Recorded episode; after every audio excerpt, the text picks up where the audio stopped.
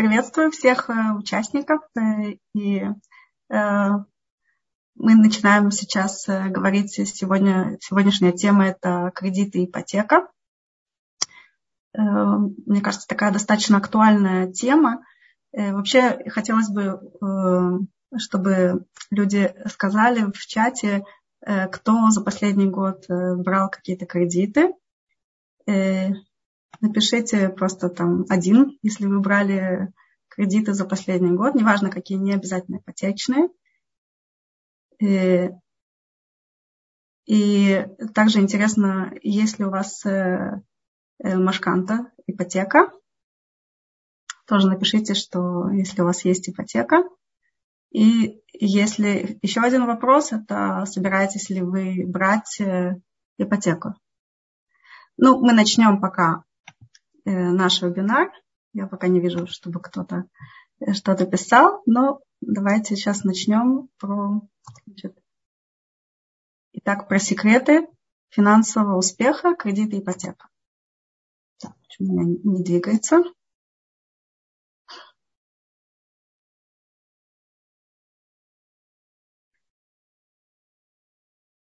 Что нас ждет на вебинаре? Ну, вначале мы просто поговорим в общем про виды кредитов, э, про ипотечный рынок э, на примере израильского рынка. Потом рассмотрим процентные ставки, их виды э, и как выбирать разные, комбинировать какие процентные ставки, потому что всегда есть различные варианты ипотечных кредитов. Обычно речь идет про различные ставки. Э, мы также возьмем примеры, как рассчитывать выплаты. И в конце, надеюсь, что у нас хватит времени э, поговорить, поговорить еще про реструктуризацию долгов. Э, вот сейчас, в последнее время, я все время слышу, когда еду куда-то на машине, все время слышу рекламу, что сегодня такие низкие процентные ставки, вот, пожалуйста, приходите к нам и берите, вам, если вас обременяют долги, вам тяжело, то э, давайте решать эту проблему с помощью ипотеки. Вот я сегодня э, коснусь этой темы, потому что это сегодня действительно актуальная тема. Это не просто реклама, это действительно э, правильно так делать. Не обязательно для этого идти к агентам, можно это даже самим сделать. Вот. И вот я надеюсь, что сегодня э, мы научимся это делать даже самостоятельно. В некоторых случаях можно и обратиться к агентам. Значит, э, давайте поговорим про виды кредитов. Вообще виды кредитов, они могут быть по назначению а, различными. Это может быть ипотечный кредит, это может быть потребительский кредит. Обычно у потребительского кредита больше э, риска и, соответственно, больше процентная ставка. Есть такая очень интересная э, сейчас тема. Это обратная суда. Э, на иврите это называется машканта фуха. В, допустим, в Америке это уже достаточно долго практикуется, а в Израиле это только в последние годы э, такая появилась вещь. У кого есть недвижимость, тот может взять под имеющуюся недвижимость, это для людей 60 плюс, Э, могут взять э, суду в банке вообще без выплат. То есть э, под залог квартиры они берут суду, и чем выше возраст владельца квартиры, тем большую суду они могут получить. До 50% от стоимости квартиры можно получить такую суду вообще без выплат. На любую, на любую, на любую цель Э, часто люди используют это для того, чтобы помочь своим же детям устроиться в жизни, э, потому что они говорят такую вещь, что зачем наши дети будут ждать, пока мы умрем, чтобы получить эту недвижимость, мы можем сейчас дать им деньгами и остаться жить в этой же квартире. Вот, то есть никто их не выгоняет, э, банк терпеливо ждет, проценты копятся, Конечно, в конце концов э, проценты все, э, все должны будут выплачены быть банку, но банк э, рассчитывает, и обычно процентные ставки по таким кредитам чуть-чуть выше, чем по обычной ипотеке, там до 1% годовых, может быть, чуть повыше. Вот. Человек может, да, погасить этот долг, если захочет продать квартиру и переехать куда-то в другое место, но это такая есть интересная, интересный вид суды. Э, есть кредиты на консолидацию долгов, такое, такое тоже есть вид назначения. Лизинг, допустим, на машину или на оборудование на какое-то, это тот же самый кредит, ничем он сильно не отличается. То есть фактически все вот эти вот виды кредита, кредит на образование, это все, э, они под, по определенной схеме работают, то есть есть проценты, есть, э, э, есть выплаты, и то есть могут быть кредиты различаться по видам выплат основного долга, по, процентным, по видам процентных ставок, но в принципе здесь большой, большой разницы не имеет это ипотека или это лизинг, это кредит. Да, то есть это одна и та же схема и один и тот же механизм расчета будет использоваться, просто ставки будут отличаться или там выплаты будут немножко отличаться. Значит, э, э, кредиты можно, э, можно э, различать по видам обеспечения. То есть э, есть э, кредиты, банк со своей стороны, он э, обычно рассматривает э, клиента Э, и его портфель кредитный э, с точки зрения рисков, насколько он может э, погасить эти кредиты, которые он берет, насколько он может погасить их. И в этом, в этом плане, когда используется залог, это могут быть какие-то активы, ценные бумаги, недвижимость, это, конечно, для банка, для банка дает существенное обеспечение. Он, тогда риск у него снижается – Э, в качестве обеспечения может быть использован депозит. Вот, допустим, в, практически во всех инфраструктурных проектах э, э, используются депозиты на, допустим, на частичное погашение суды, то есть э, как э, в качестве вот какого-то обеспечения. Это обычно на 6 месяцев выплат банк держит определенную сумму как подушку безопасности для себя, что если вдруг какой-то период э, не смогли выплатить э, эту суду, то э, депозиты начинают, начинают его раскрывать. Его нужно все время пополнять, чтобы на 6 месяцев вперед были выплаты. И в последнее время тенденция как раз вот именно на инфраструктурном рынке, она наблюдается, что эти депозиты, они сейчас их Э, убрали и вместо этого дают э, другую суду, даже не суду, а э, кредитную линию. Кредитную линию, которая в случае чего будет использована. Но это тоже как бы вот дополнительная подушка безопасности для банка. Есть страховки. Иногда, кстати говоря, обеспечение идет совместно. Например, по ипотекам используется как залог, это недвижимость, так и страховка. Э, то есть э, банк обязует э, людей, которые берут ипотеку, сделать, застраховать свою жизнь застраховать имущество. То есть вы, если вы это не сделаете через страховую компанию, то банк сделает это самостоятельно и будет вас брать, с вас брать дополнительные деньги. Обычно через страховую компанию можно с страховой компанией поторговаться, и это выходит немножечко дешевле – это тоже один нюанс, который нужно знать, э, э, когда вы берете ипотеку. Это может быть какое-то поручительство третьих лиц, э, часто бывают какие-то гаранты. В последнее время, мне кажется, по ипотекам меньше просят гарантов участвовать, потому что рынок все время растет. И сегодня, опять же, банк, допустим, берет залог ту же самую квартиру, 100% залога от стоимости квартиры, а выдает суду 50-70%. То есть есть э, такое как бы минув, да, то есть вот это вот э, э, суда не выдается на полную стоимость квартиры. Есть как вид обеспечения банковская гарантия. Иногда это может быть выдано суда под личную ответственность. То есть если у вас есть, опять же, какое-то имущество, а вы взяли в суду в банке, то в случае, если долг не выплачивается, могут э, подать в суд, и, и, если это под личную ответственность.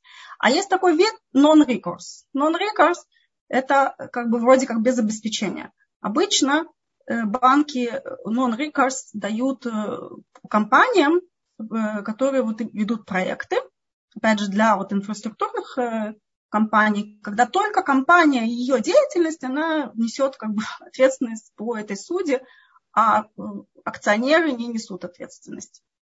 И как бы нету, кроме, кроме самого объекта, нету никакого другого обеспечения. Это называется non-recourse, то есть она как бы без обеспечения. Вот. Значит, это как бы по видам обеспечения кредита. Значит, э, ну, если все-таки вы идете в банк, э, то нужно обязательно учитывать э, аллахические аспекты. И есть запрет Торы получать проценты. Вот есть книга Рава Шауля Бакшала, э, она есть, кстати говоря, в, в электронном виде в, э, на Талдоте, э, по Торы и бизнес. И там приводятся вот всякие, все аллахические нюансы, в том числе это риска. Что такое это риска? То есть на самом деле еврей не может еврею давать под проценты, под проценты деньги – Поэтому у нас очень принято гмахи, э, это как бы гмилут хасадим, которые выдают беспроцентные суды.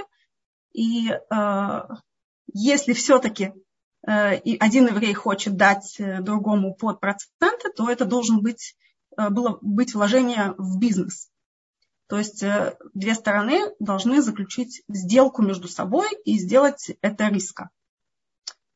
Это должно определенную форму иметь, это не просто так. У банков у израильских есть это риска, поэтому, в принципе, нет проблемы в израильских банках брать суду, но это, в общем-то, не лихатхила, это не изначально. И многие раввины, они говорят, что если бы э, на самом деле как бы банками в Израиле владели бы не евреи, то это было бы даже лучше с точки зрения Аллахи. То есть мы, когда берем э, суду, мы должны понимать, что есть э, какой-то нюанс, который это, в общем, не совсем изначально. У меня был один проект несколько лет назад, когда хотели как раз ипотечный банк открыть э, в сотрудничестве с неевреем, чтобы был использован нееврейский капитал. И раввины были очень за, чтобы такое сделать банк. Тогда бы они всех бы посылали именно в этот банк брать э, ипотечные кредиты. Но, к сожалению, этот пока что не вышел тот проект э, э, в свет, и поэтому мы продолжаем брать через это риска. Это просто, чтобы мы вообще понимали аллахический аспект кредитов. И, то есть, если вдруг вы берете у какого-то еврея деньги в долг под процент, обязательно оформите это риска. Ипотечный рынок в Израиле очень динамичные, очень развивающиеся и со всеми ограничениями Центробанка, которые последние годы были введены, э, ограничения достаточно жесткие были введены в последние годы, то есть э, как по сумме, э, по проценту от недвижимости есть ограничения, так и по, даже по каким-то процентным ставкам Сейчас невозможно взять все, например, в плавающей ставке, как было возможно э, лет 10 назад. Э, последнее время Банк Израиля ввел, последние годы, э, ввел ограничения. И несмотря на это, рынок, рынок, рынок ипотеки растет. Вот посмотрите, что, как выглядит 11 месяцев за 2021 год. Это, можно сказать, бум потому что даже после вот э, короны, как, ну, период короны, после, вот последний год, после уже вот этого, э, э, после первых витков короны, мы видим, как сильно увеличился оборот.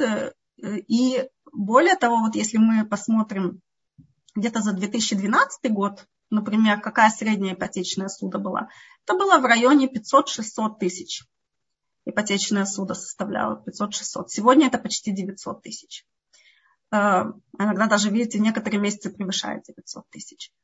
И оборот составляет 12 тысяч, э, вот в последние, последние месяцы 12 тысяч суд ипотечных в месяц выдается, выдаются, выдают банки израильские.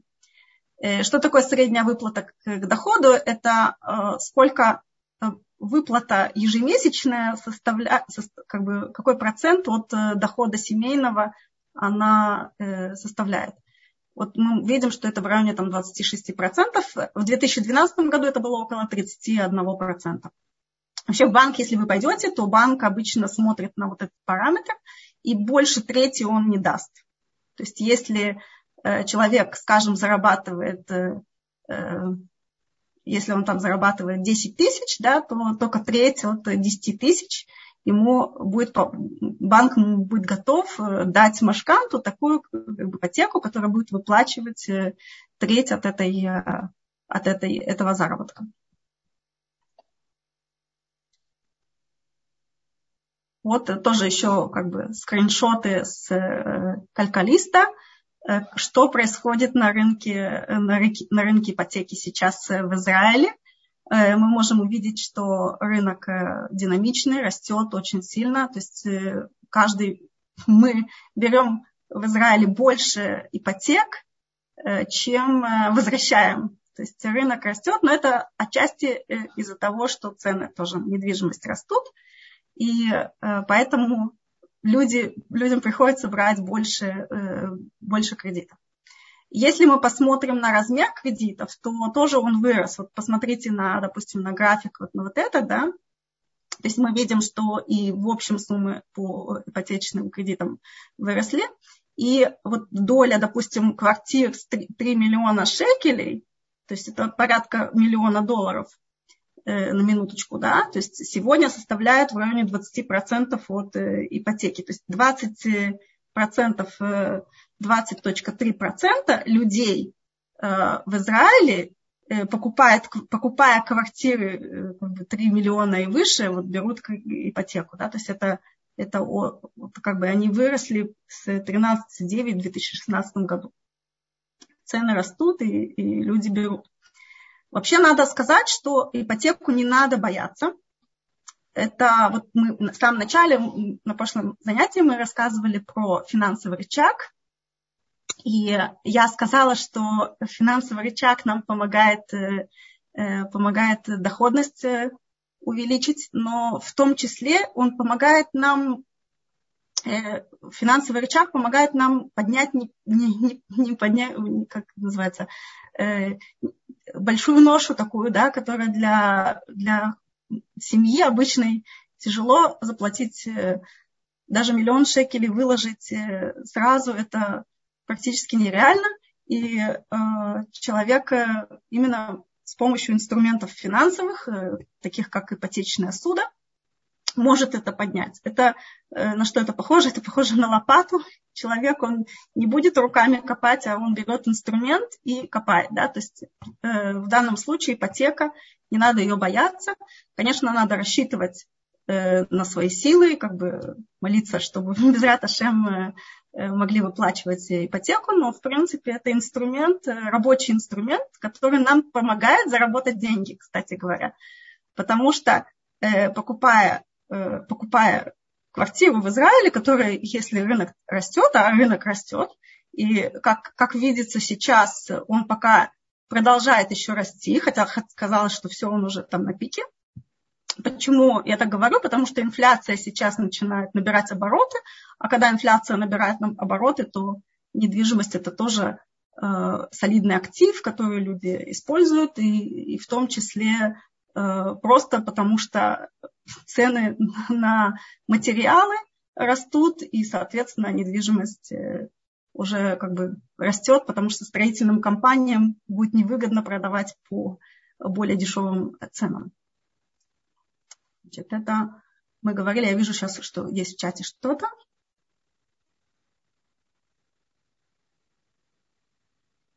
Э, если зарплата 10 тысяч, то какова сумма кредита? Мы, мы э, рассмотрим это, я сказала, треть должно быть от выплаты, то есть 3 333, да, как бы э, должно быть первая выплата. И, соответственно, мы можем reverse engineering сделать, то есть обратным отчетом посчитать, на сколько лет, под какие процентные ставки, и тогда мы узнаем, сколько это будет, какая это будет сумма. Это будет в примерах, когда мы будем рассчитывать ипотеку, хорошо? Да. Вот, значит так. Пока мы дальше идем. Итак, мы дошли до э, процентных ставок. Э, процентные ставки. Какие у нас бывают процентные ставки? Так, что-то у меня двигается. Вообще, что такое процентная ставка? Э, давайте просто разберемся на простых примерах, чтобы всем все стало понятно. Э, даже если кто-то знает, как это считается, то извините, пожалуйста, да, но я думаю, что это нужно, как бы, нужно пройти. Значит, э, процентная ставка – это сумма, указанная в процентном выражении к сумме кредита, которую платит получатель кредита за пользование им в расчете на определенный период, месяц, квартал, год. Пример. Сумма кредита 800 тысяч шекелей, процентная ставка 3% годовых. Сумма первого платежа процентов, только процентов, составит 800 тысяч умножить на 3% разделить на 12, потому что годовая ставка, значит, э, за месяц у нас будет 2000 шекелей, только процентов мы платим на 800 тысяч. Понятно, да? Теперь вам задание. Посчитайте сумма кредита 600 тысяч шекелей, процентная ставка 4% годовых. Напишите, пожалуйста, в чате, сколько сколько составит первая, э, э, сумма первого платежа процентов. Так, где у нас тут чат? Почему я не вижу его? О. Ну, кто-нибудь, откликнитесь. Кто нас тут читает? Я точно не умею считать абсолютно. Вот же я, жду... я ждала. Слушайте, я филолог, я честно, я пошла за калькулятором. Филологов даем. Вот смотрите, смотрите, пишут, пишут, пишут, две тысячи. Две тысячи, то же самое две тысячи, потому что у нас... Ой, какие молодцы, спасибо, выручили. Все правильно, все правильно, отлично, браво, браво. Так, итак, правильно, сумма первого платежа процентов составит 2000. Те же 2000, хотя сумма меньше, просто процент выше. То видите, как э, влияют э, проценты на, на, на, на сумму выплат. Итак, процентная ставка для получателя кредита – это расход, а для банка – это доход. То есть проценты для банка – это является доходностью. Да? То есть, э, на самом деле, вот то, что мы считали в прошлый раз IRR да, по, по недвижимости, вот для банка вот это вот 3-4% это является его доходностью. Э, и он тоже, кстати, использует финансовый рычаг. Так. Итак, какие виды процентных ставок есть? Мы сказали, что проценты – это доходность. Так, сейчас это... Секунду. Я. Ну, не поняла. Почему застряла? О, так. Чем выше риск, тем выше доходность, а чем ниже риск, тем ниже доходность. То есть банк, когда вам дает, выдает процентные ставки, он смотрит на вашу кредитную историю. И это, э, он, то есть, если вам выдали больше процентную, дали процентную ставку, вы обратились в несколько банков, и вам все, все дали высокую процентную ставку, значит, у вас кредитная история не очень хорошая, что-то там где-то, э, может быть, э, что-то подпортилось. Иногда бывает даже какая-то, вот мне рассказывали друзья, что иногда даже какая-то дали труму, и она где-то вернулась, и они на это не обратили внимания, и это тоже испортило кредитную историю. Иногда бывает даже вот такие вещи, они могут э, подпортить кредитную историю. И должно какое-то количество э, времени пройти, чтобы кредитная история немножко исправилась. Вот. И, и так, значит, у нас вот мы дошли до, до видов процентных ставок. Вот это как бы на самом деле одна из интересных тем, которую не все знают и не все э, понимают, что такое калац, э, малац. Все знают, что такое бадац, но не знают, что такое калац, и малац, и кац, и мац. Да? Вот так сейчас мы немножко разберемся в этих, э, в этих понятиях. Итак, у нас есть э, э, ставка, называется калац. Это кавуа лоцамут. Кавуа лоцамут на иврите как бы это постоянное, не привязанное, да? Постоянное без привязки. Без привязки к чему-то, то есть привязка к шекелю только. Это самая такая, э, самая высокая ставка обычно бывает, потому что банк берет свой риск э, изменения процентных ставок в будущем. Он закладывает сюда, и он делает хеджирование, он как бы делает страховку этих э, своих э, процентных рисков. И поэтому ставка выше, но зато Э, у вас ничего не изменяется. Все, все выплаты, они идентичны. Вот вы взяли инфляция, не инфляция. Всегда вы будете выплачивать одну и ту же сумму банку. Это называется коллапс и э, постоянная без привязки. Для людей, которые не любят риски, это, в общем-то, хороший, хорошая, хорошая ставка, хороший маршрут процентной ставки. Но ее надо понимать, что в начале выплаты выше. Есть постоянная с привязкой к CPI. CPI – это индекс потребительских цен. Э, это, э, это процентная ставка, которая смуда мадат, да, то есть это э, у нас процентная ставка, которая будет и основной, основная сумма долга, и проценты как бы привязаны к индексу потребительских цен. Мы рассмотрим примеры, и вы поймете на примерах, э, что это такое и как это, как вообще рассчитывать. Просто она, она будет э, как бы включать в себя инфляцию. Есть постоянная с привязкой к доллару. Сегодня это мало используется, мне кажется, очень даже. Как бы я, не, я не знаю ни одного человека, который взял бы, наверное, с привязкой к доллару. Может быть, это э, какие-то люди, у которых... Обычно это нужно, может быть, людям, которые получают деньги в долларах. Например, они работают э, за границей, а выплачивают ипотеку здесь. Это в таком случае стоит спросить у банка про постоянную с привязкой к доллару. Э, она есть в, в, ассортименте процентных ставок. Есть плавающая, привяз... плавающая ставка с привязкой к прайм. Плавающая ставка с привязкой к прайм Prime, э, мы сейчас тоже объясним, что это такое. Да, это, это, это такая ставка, которая отталкивается от ставки рефинансирования Центрального банка. Э, и она может изменяться каждый месяц. Может изменяться, может не изменяться. Это э, решает комиссия Центробанка сейчас. Есть полуплавающая с привязкой к CPI. Это ставка, которая изменяется каждое количество как бы, лет, и она тоже привязана к индексу потребительских цен. Есть полуплавающая без привязки. То есть, в принципе, это похоже на постоянную без привязки, только она меняется каждое количество, каждое энное количество лет. Например, может изменяться каждые пять лет, например. То есть это есть разные как бы, варианты у таких процентных ставок. Давайте как бы теперь возьмем это, соединим в табличку. Да, и посмотрим, что у нас получается по степени риска и по степени, по степени вот как бы вот, если мы посмотрим как бы в матрице, то у нас получится есть с привязкой и есть без привязки.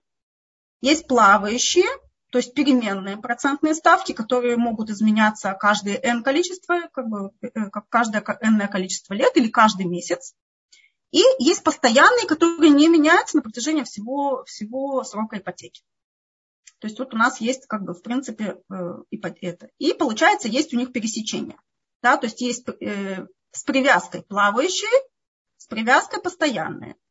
Без привязки плавающие, без привязки постоянные.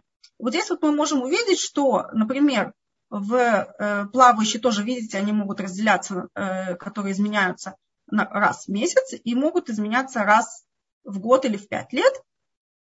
У, э, у этих ставок есть риск инфляции, если они, они с привязкой. У них есть риск изменения ставки. И у тех, которые привязаны к, к доллару или к евро, у них есть валютный риск и риск изменения тоже ставки. Если мы берем без привязки, то у них только риск изменения ставки.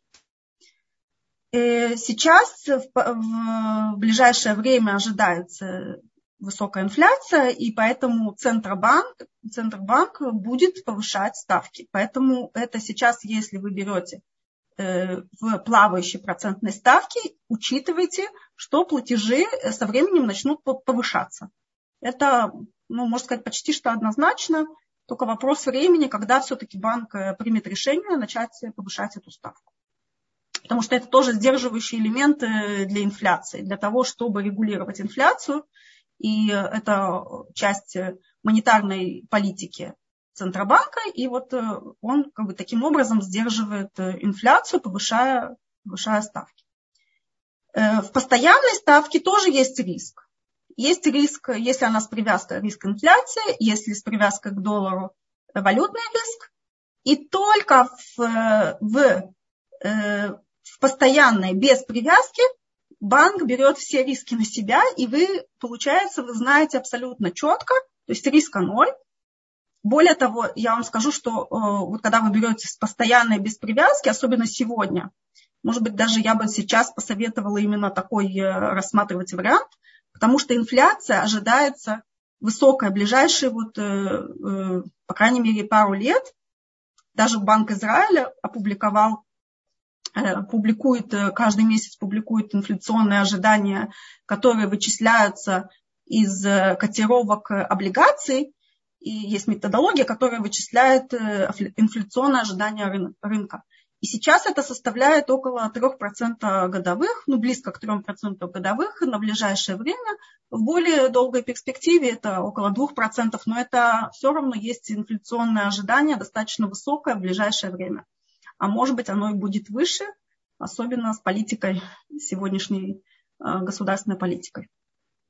Вот, поэтому, э, если вы берете с постоянной без привязки, то получается, она как бы включает в себя инфляцию. И если инфляция ставит 3%, а вы банку платите эти 3%, то вы, получается, получили бесплатный кредит. Итак, это примерные котировки, то есть примерные ставки э, на Э, сколько-то месяцев назад, я, я сейчас не обновляла, немножечко сейчас ставки повысились, потому что я, когда работаю с финансовыми моделями, мы все время обновляем э, ставки по, э, по бондам, базисные ставки для кредитов проектов, и это крупные проекты, и поэтому я вижу, как они в последнее время повысились. Вот, значит, банки, скорее всего, тоже уже начали повышать ипотечные ставки тоже, но, в принципе, пока что еще э, ставки относительно, э, относительно э, низкие. И мы можем увидеть, что чем ниже срок, в принципе, у них к погашению, то краткосрочные ставки, они ниже, долгосрочные немножко выше. Более того, есть вот как бы, ну это именно сколько кредит дают, да, а если мы посмотрим по бондам, э, то есть вот ставка безрисковая э, государственная, то бонды с, коротки, с короткой дюрацией, с коротким э, сроком к погашению, они будут очень, они будут с, отрицательной доходностью, если они с привязкой к индексу потребительских цен. И с очень низкой доходностью, если они с привязкой к, без привязки. Вот. Это э, что касается сегодняшней ситуации, вот как бы здесь вот это такие, как бы такие ставки. Э, теперь, что такое вообще у нас э, prime минус? Вот вы можете услышать, что есть prime плюс по потребительским кредитам обычно. Prime могут вам предложить prime плюс там 3, prime плюс 4, плюс 7, 8, не знаю сколько. Это зависит от кредитной, кредитной, кредитной истории. Вот. А по ипотекам обычно идет прайм минус. Прайм минус 0,4, минус 0,7 это хороший прайм, это хорошие, хорошие ставки. Э, на более длительные кредиты до 30 лет это в районе минус 0,2, э, минус 0,3% годовых. У нас по времени, у нас по времени нот. Э, плавающая процентная ставка. да, плавающая процентная ставка, она э, оттал, вот этот прайм. Прайм рассчитывается как э, ставка рефинансирования Центрального банка Израиля. Ну, в, каждом, в каждой стране это будет свой центральный банк. В данном случае мы рассматриваем Банк Израиля. Как я сказала, каждый месяц он публикуется. И вы можете посмотреть, что она была даже в, в, в истории, она была в какой-то момент даже 35% составляла да, здесь э, э, это проценты, и сегодня она 0,1% годовых, э, ставка, ставка рефинансирования Израиля. А это ставка рефинансирования плюс 1,5%. То есть на сегодняшний момент Prime составляет 1,6%.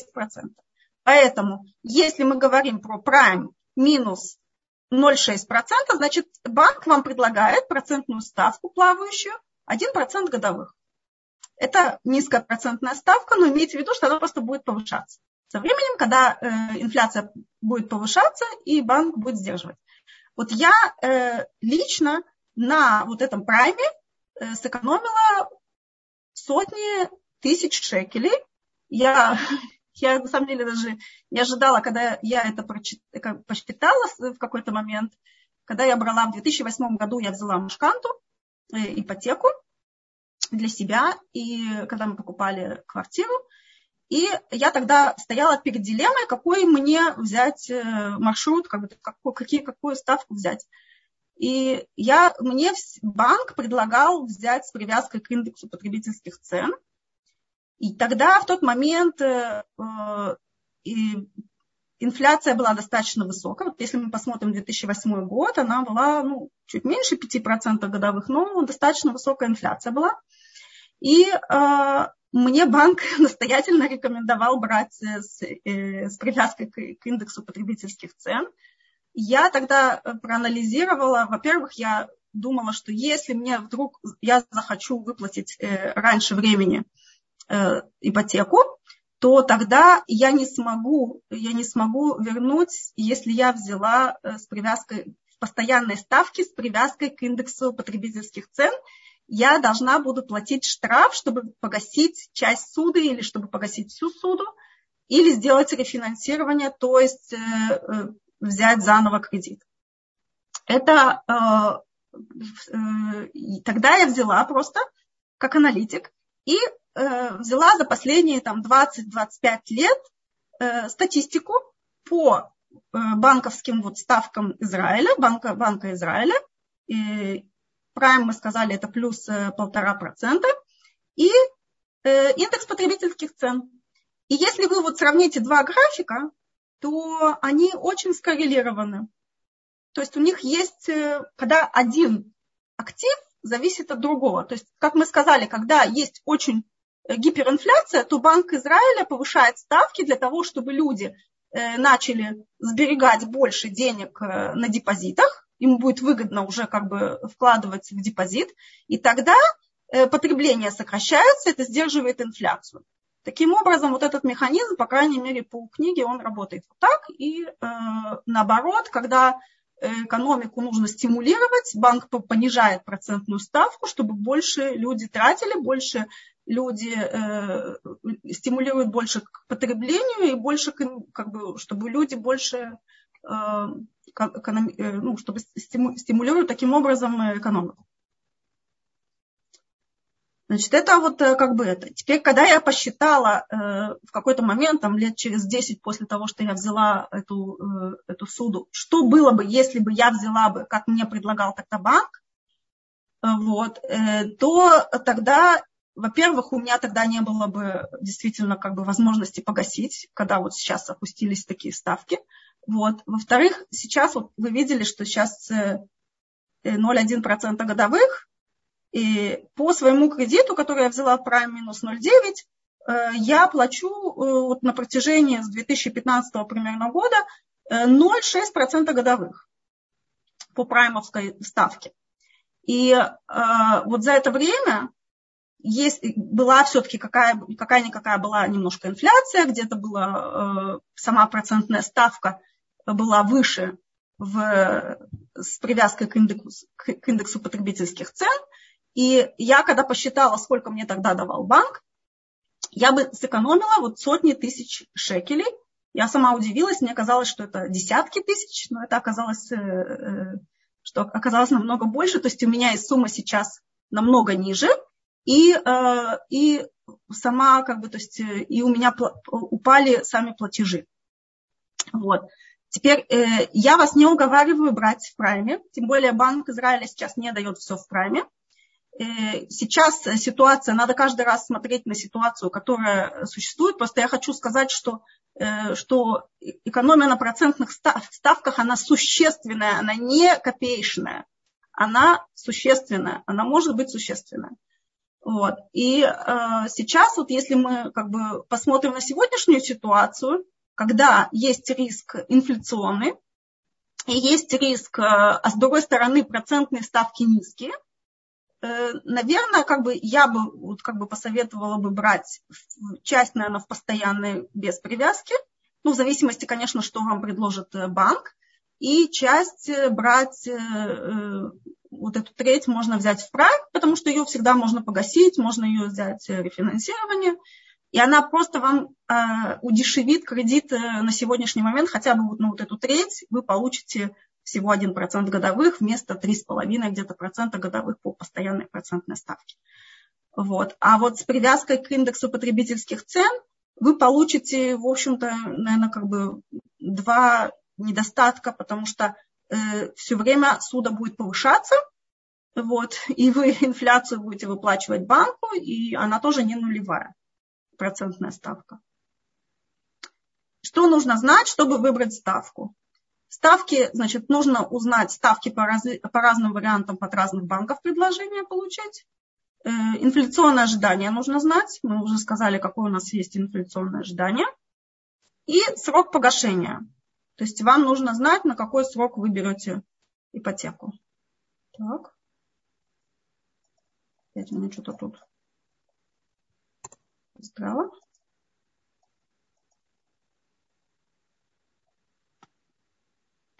И можно рассчитать альтернативы. То есть вот когда мы, сейчас вот мы хотим, я хотела, у нас есть еще хоть чуть-чуть времени?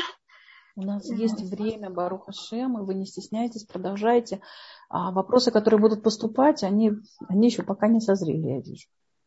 Хорошо, хорошо. Значит так, значит, вот у нас пример э, расчеты по ипотеке. Стоимость квартиры миллион двести шекелей. В принципе, на сегодняшний день это даже, можно сказать, низкая как бы, цена. Вот. Банк дает 70% от стоимости квартиры, срок погашения 25 лет.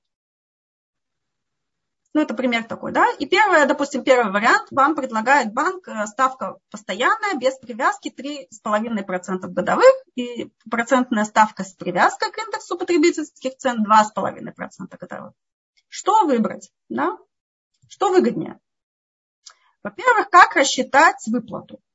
Вот мы показывали Excel, я могу сейчас открыть Excel, чтобы показать еще раз, как там, э, как считается это в Excel, но в принципе используется формула, вот я ее здесь написала, называется, это как бы сокращенно payment, PMT, да, и там есть вот несколько параметров. Это должен быть процент, разделенный на 12, потому что у нас 12 месяцев, срок в месяцах, то есть в данном случае это 25 умножить на 300, 25 э, умножить на 12, да, то есть 300 месяцев, и сумма кредита, значит, это у нас миллион двести умножить на 0,7, потому что банк вам не даст миллион двести, он дает 70% от стоимости э, кредита.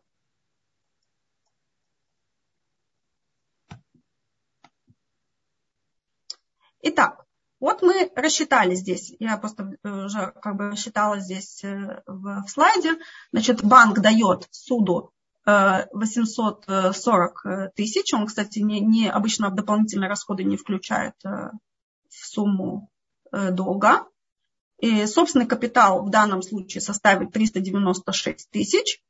Процент от финансирования 70%, процентная ставка 3,5%, срок 25 лет. Вот если вы введете в, в Excel формулу, как я вам сказала, payment, вот это PMT, да, вы получите 4205 шекелей в месяц.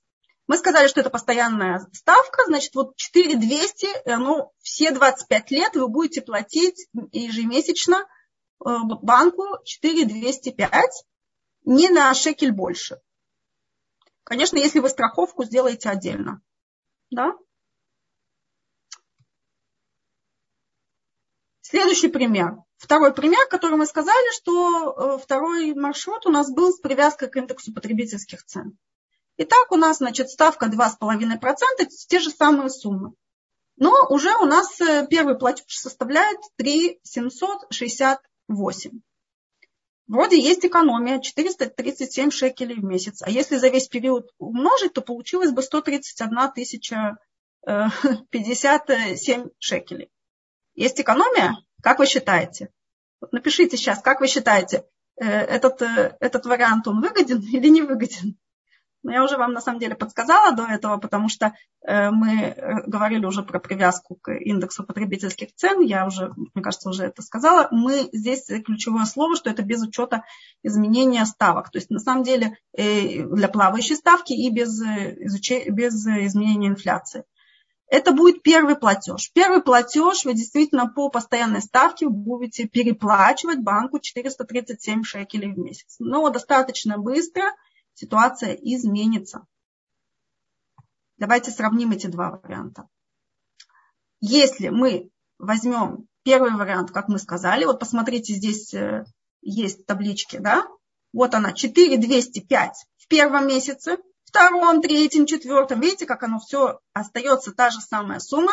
Трехсотый месяц мы прощаемся с банком, платим 4205 э, шекелей, и у нас 0, 0 остается суммы долга.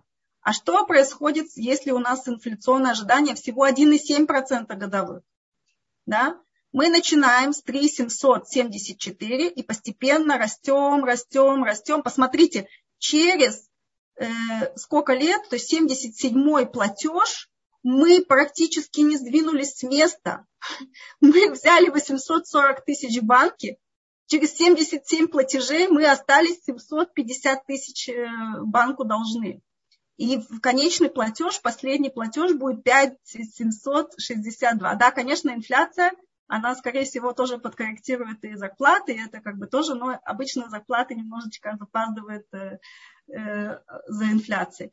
Если мы рассчитаем, э, сделаем сравнение, то и по чистым выплатам за весь период, по общим выплатам суммарным, и по NPV, как это я сказала, что это показатель э, инвестиционной привлекательности, эффективности, да, это чистый, э, чистый net present value, то есть чистый приведенный, э, чистая приведенная стоимость. Здесь вот, вот этот вариант, который был без привязки, он, если вы получили 3,5%, а второй вариант 2,5%, то этот вариант он лучше для вас. Да? То есть, конечно, если вы, вам сейчас каждый шекель на счету, и вы не можете даже эти 400 шекелей позволить, то, может быть, конечно, можете взять э, второй вариант, но я бы такое все-таки не посоветовала бы делать. Э, это как бы вот, кстати говоря, мы говорили про то, сколько выплачивать. У нас 3, 3, 3 333, да, то есть сделать reverse engineering. Сейчас я, наверное, отключу здесь включу Excel, чтобы мы посчитали это. Я помню, что мы обещали это сделать. Реструктуризацию долгов, к сожалению, мы уже, наверное, не успеваем сделать сегодня. Сейчас э, я, я хочу э, подключить э, Excel. Давайте мы вот что сделаем, уважаемые Нехама. Да. Друзья, если у вас есть вопросы, пишите их. Если мы не видим вопросов, а вопросов пока нет, то мы продолжаем про реструктуризацию долгов. Хорошо. Помните наш квест в прошлый раз? Мы, значит, у нас была, был такой вариант, что, что Сара у нас пошла, заглянула на чашечку кофе к Ривке. И они, так как у нас Ривка по, по нашему квесту, она консультант по ипотечным судам, то она, она сказала, что значит, у Сары и Давида есть квартира с небольшой машкантой, под нее можно получить рефинансирование или дополнительную суду. Мы это говорили в прошлый раз, что вот как бы вот есть такой вариант, э, и можно будет использовать, как бы здесь они начинают считать, э, э, подруги начинают считать ипотеку. Итак, вот у нас есть здесь э, как раз эти калькуляторы суд. И вот давайте мы просто сейчас возьмем и посчитаем, сколько нам нужно, э, если у нас будет у нас здесь, э, допустим, я просто даже здесь, наверное, вмешаюсь в эту формулу, да, у нас так, если у нас будет, допустим,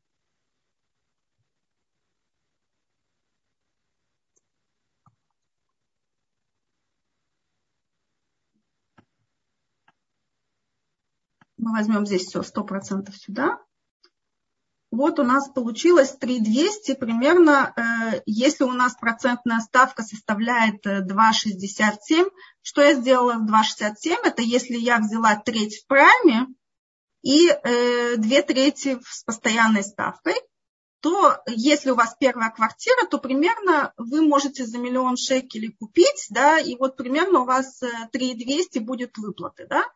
Ну, можно чуть-чуть больше здесь, как бы на самом деле, как бы взять, потому что мы чуть-чуть не добрали до 3300, э, но на самом деле э, имейте в виду, опять же, у вас будет повышаться, э, повышаться ставка в ближайшее, в ближайшее время, она все-таки пойдет вверх, потому что мы треть посчитали по прайму здесь. То есть если, допустим, мы возьмем там, допустим, ну вот где-то вот примерно, примерно в районе 730 тысяч, да, это отвечая на вопрос значит, 730 э, тысяч шекелей под э, примерно, опять же, банк вам даст свои, свои процентные ставки, нужно просто не стесняться идти назначать очередь в банке, и нужно просить у них ишур крони, как бы это разрешение на ипотеку, они вам скажут, какой пакет документов им требуется, но они вам дадут и распечатки по разным вот маршрутам, и они предложат вам, сами предложат вам несколько вариантов, э, в том числе смешанных. В данном случае это смешанный вариант, потому что часть э, у нас идет по, э, по, по прайму, часть идет по постоянной ставке. Если я возьму все в постоянной ставке, то у меня выплата больше, то есть мне надо или дохода больше иметь, э, чтобы показать банку, или, эм, или сокращать, э, сокращать э, суду. То есть, но вот как раз для таких случаев вот есть такие консультанты, которые они умеют уговорить банк обойти вот эти острые углы. И я считаю, что к консультантам стоит обращаться вот по нескольким вопросам. Первый вопрос э, – это когда есть какая-то бюрократическая загвоздка, когда что-то там с документами не, не в порядке, они иногда умеют э, каким-то образом обойти вот, эти вот эту бюрократию банковскую, потому что они много с ними работают. Вот, то есть они умеют это решить этот вопрос. Иногда это бывает просто потому, что вам этот э, консультант по ипотеке, он э, тоже как берет целый портфель этих э, ипотечный суд, и он может просто существенно сэкономить вам на процентной ставке. Если он вам экономит там 0, там 1% годовых, это может уже быть, э, стоит ему заплатить эти там сколько, там 5 тысяч шекелей, сколько он там берет, я не знаю сколько, э, в каждом конкретном сделке, наверное, он берет э, разные суды, суммы, вот, э, иногда только по экономии он, можно ему заплатить, э, заплатить за его участие, потому что он экономит вам. Но нужно сравнить, нужно пойти само, самостоятельно тоже проделать работу, э, пойти в банки и получить предложение. Если консультант вам дает такое предложение, которое вам никто не дает, то тогда вперед. Значит, э, что у нас еще здесь? Что у нас здесь еще? Значит, вот видите, посмотрите, если у нас здесь есть э, формула, если вот я возьму просто в Excel, да, я хочу просто показать, как это считается. Вот я, у меня здесь есть данные, да, вот 730 тысяч, допустим, вот это 730 тысяч суда, и я хочу э, посчитать, допустим, вот этот первый платеж, да. Я беру PMT, да, ставка, я сказала, я делю ее на 12, период умножаю на 12 и беру сумму.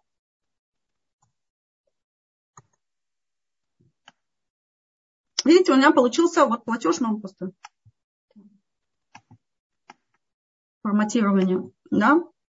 Если я возьму на 30 лет, то сумма у меня сократится.